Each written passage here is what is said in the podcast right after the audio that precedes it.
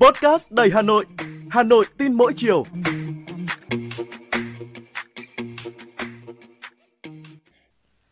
Chào bạn, bạn đang nghe podcast Hà Nội tin mỗi chiều và tôi là Võ Nam, người sẽ đồng hành cùng các bạn trong số podcast ngày hôm nay.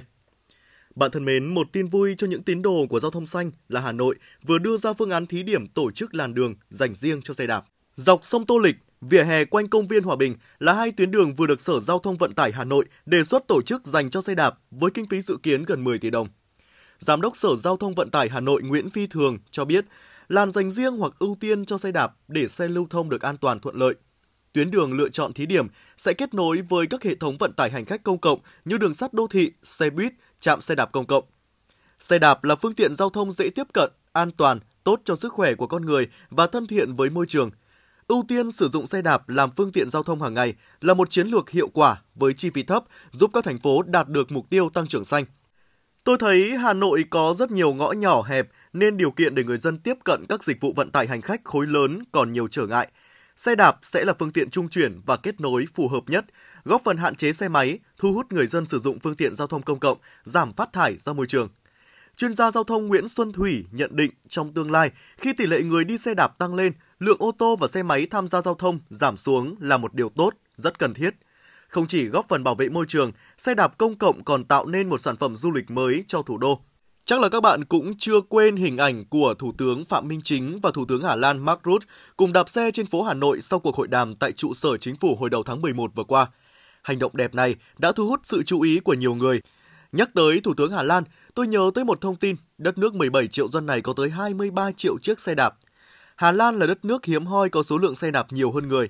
Quả là một con số khó tin đúng không quý vị? Điều tuyệt vời hơn nữa là đi xe đạp ở Hà Lan được đánh giá là an toàn nhất trên thế giới nhờ mạng lưới đường dành riêng cho xe đạp được tách khỏi các tuyến đường khác. Đường dành riêng cho xe đạp đã trở thành xu hướng của nhiều đô thị trên thế giới. Tuy nhiên, chưa đô thị nào ở nước ta có tuyến đường dành riêng hoặc ưu tiên cho xe đạp. Xe đạp phải len lỏi trong dòng ô tô xe máy khi phải băng qua các điểm giao cắt rộng. Đi xe đạp thực sự là một việc nguy hiểm. Việc thiếu hạ tầng cho xe đạp đã hạn chế người dân sử dụng thường xuyên loại phương tiện này, cũng như khiến dịch vụ xe đạp công cộng khó phát triển. Vậy làm sao để khuyến khích người dân đi xe đạp?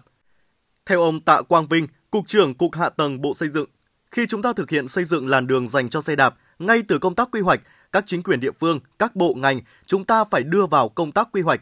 Công tác quy hoạch, công tác khởi đầu cho tất cả mọi việc xảy ra, kể cả cho đường cho xe đạp, để giảm ô nhiễm môi trường cũng như giảm ùn tắc giao thông.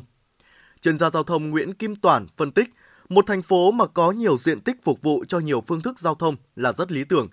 Kiến trúc sư Phạm Thanh Tùng, tránh văn phòng Hội Kiến trúc sư Việt Nam cho rằng, để kế hoạch đề ra được vận hành hiệu quả thì quản lý phải tốt, không thể để tình trạng làn dành riêng cho xe đạp nhưng xe máy cứ chen vào. Lo lắng của ông Phạm Thanh Tùng là rất có cơ sở. Nhiều người đi xe máy rất vô ý thức. Khi đường đông, họ sẵn sàng tranh cướp đường, leo lên vỉa hè, nên viễn cảnh xe máy tranh đường với xe đạp ở ngay làn đường dành riêng cho xe đạp là rất thực tế. Ở Hà Nội, có rất nhiều dự án cơ sở hạ tầng đang trong quá trình triển khai, nên có rất nhiều cơ hội để bắt đầu phát triển giao thông xe đạp. Hai tuyến đường thí điểm dành riêng cho xe đạp sẽ là một thử nghiệm rất đáng mong đợi đối với người dân, hướng tới hoàn thiện hệ thống giao thông công cộng của thủ đô.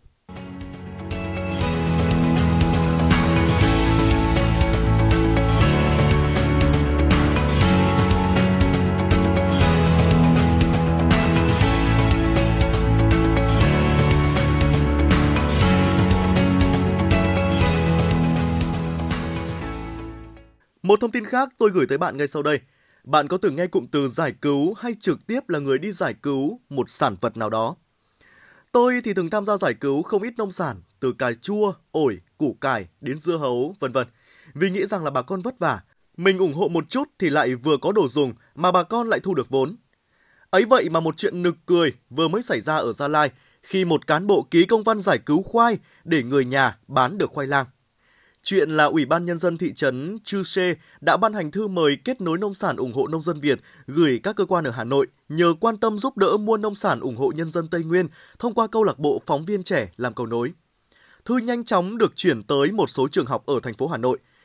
Chuyện sẽ chẳng vỡ ra nếu một số phụ huynh không dỉ tai nhau sao giá khoai giải cứu lại đắt hơn cả giá thị trường.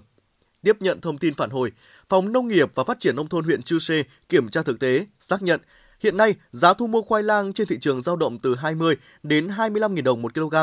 Sản lượng khoai lang thu hoạch trên địa bàn huyện đều được các doanh nghiệp thương lái thu mua hết. Bức thư nhanh chóng được thu hồi và người ký văn bản cũng như người làm ra văn bản đã bị khiển trách. Trong những năm gần đây, từ giải cứu bị lạm dụng quá nhiều ở khắp mọi nơi đã trở nên quá nhảm tai. Tại sao sản phẩm của nông dân làm ra không được bán đàng hoàng mà phải giải cứu? Câu trả lời chung là không có đầu ra. Sự thật thì nông sản có cần những chiến dịch giải cứu đầy màu sắc thương hại ấy không? Ta có thể tìm ra câu trả lời ở cách xử lý đầu ra cho quả vải thiều Hải Dương và Bắc Giang cách đây 2 năm khi dịch Covid hoành hành. Khi đó thì quen với chuyện giải cứu dễ dãi, người dân cả nước thậm chí cũng đã chuẩn bị sẵn sàng tinh thần để giải cứu vải. Tuy nhiên, ngay từ đầu vụ vải, lãnh đạo tỉnh Bắc Giang đã có công văn gửi các cơ quan thông tấn báo chí đề nghị không sử dụng từ giải cứu đối với vải thiều cũng như các loại nông sản khác.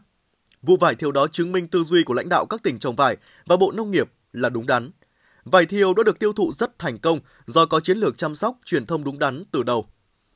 Bài học kinh nghiệm từ câu chuyện quả vải có thể áp dụng cho nhiều loại nông sản khác để hiện tượng giải cứu nông sản sẽ không còn lặp lại, giúp bảo toàn lợi ích cho người nông dân. Lý giải về tư duy nói không với giải cứu, ông Nguyễn Quốc Toàn, Cục trưởng Cục Chế biến và Phát triển Thị trường Nông sản, Bộ Nông nghiệp và Phát triển Nông thôn cho biết, đây là tinh thần nhằm tôn trọng giá trị của quả vải. Nông sản nếu cần phải giải cứu, thường là giá cả đi xuống và xảy ra tình trạng ế hoặc là thừa. Những thông tin như vậy tạo ra cái cớ để thương lái ép giá, gây thiệt hại cho bà con nông dân, đồng thời đánh mất hình ảnh nông sản Việt Nam trên trường quốc tế.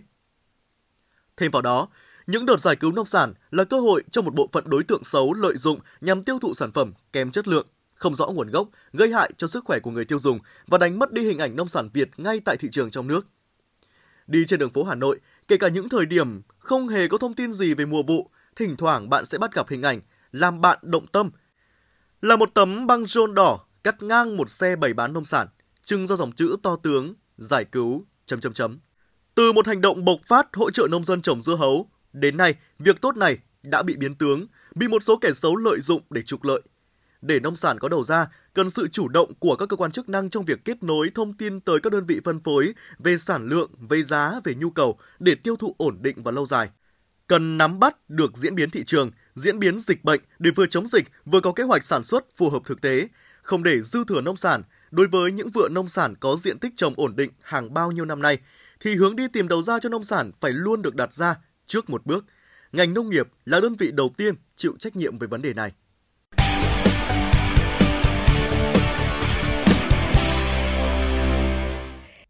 Bạn vừa nghe podcast của Đài Hà Nội. Bạn có ý kiến như thế nào về vấn đề mà tôi vừa trình bày? Hãy để lại bình luận để chúng ta có thể bàn luận trong những số tiếp theo.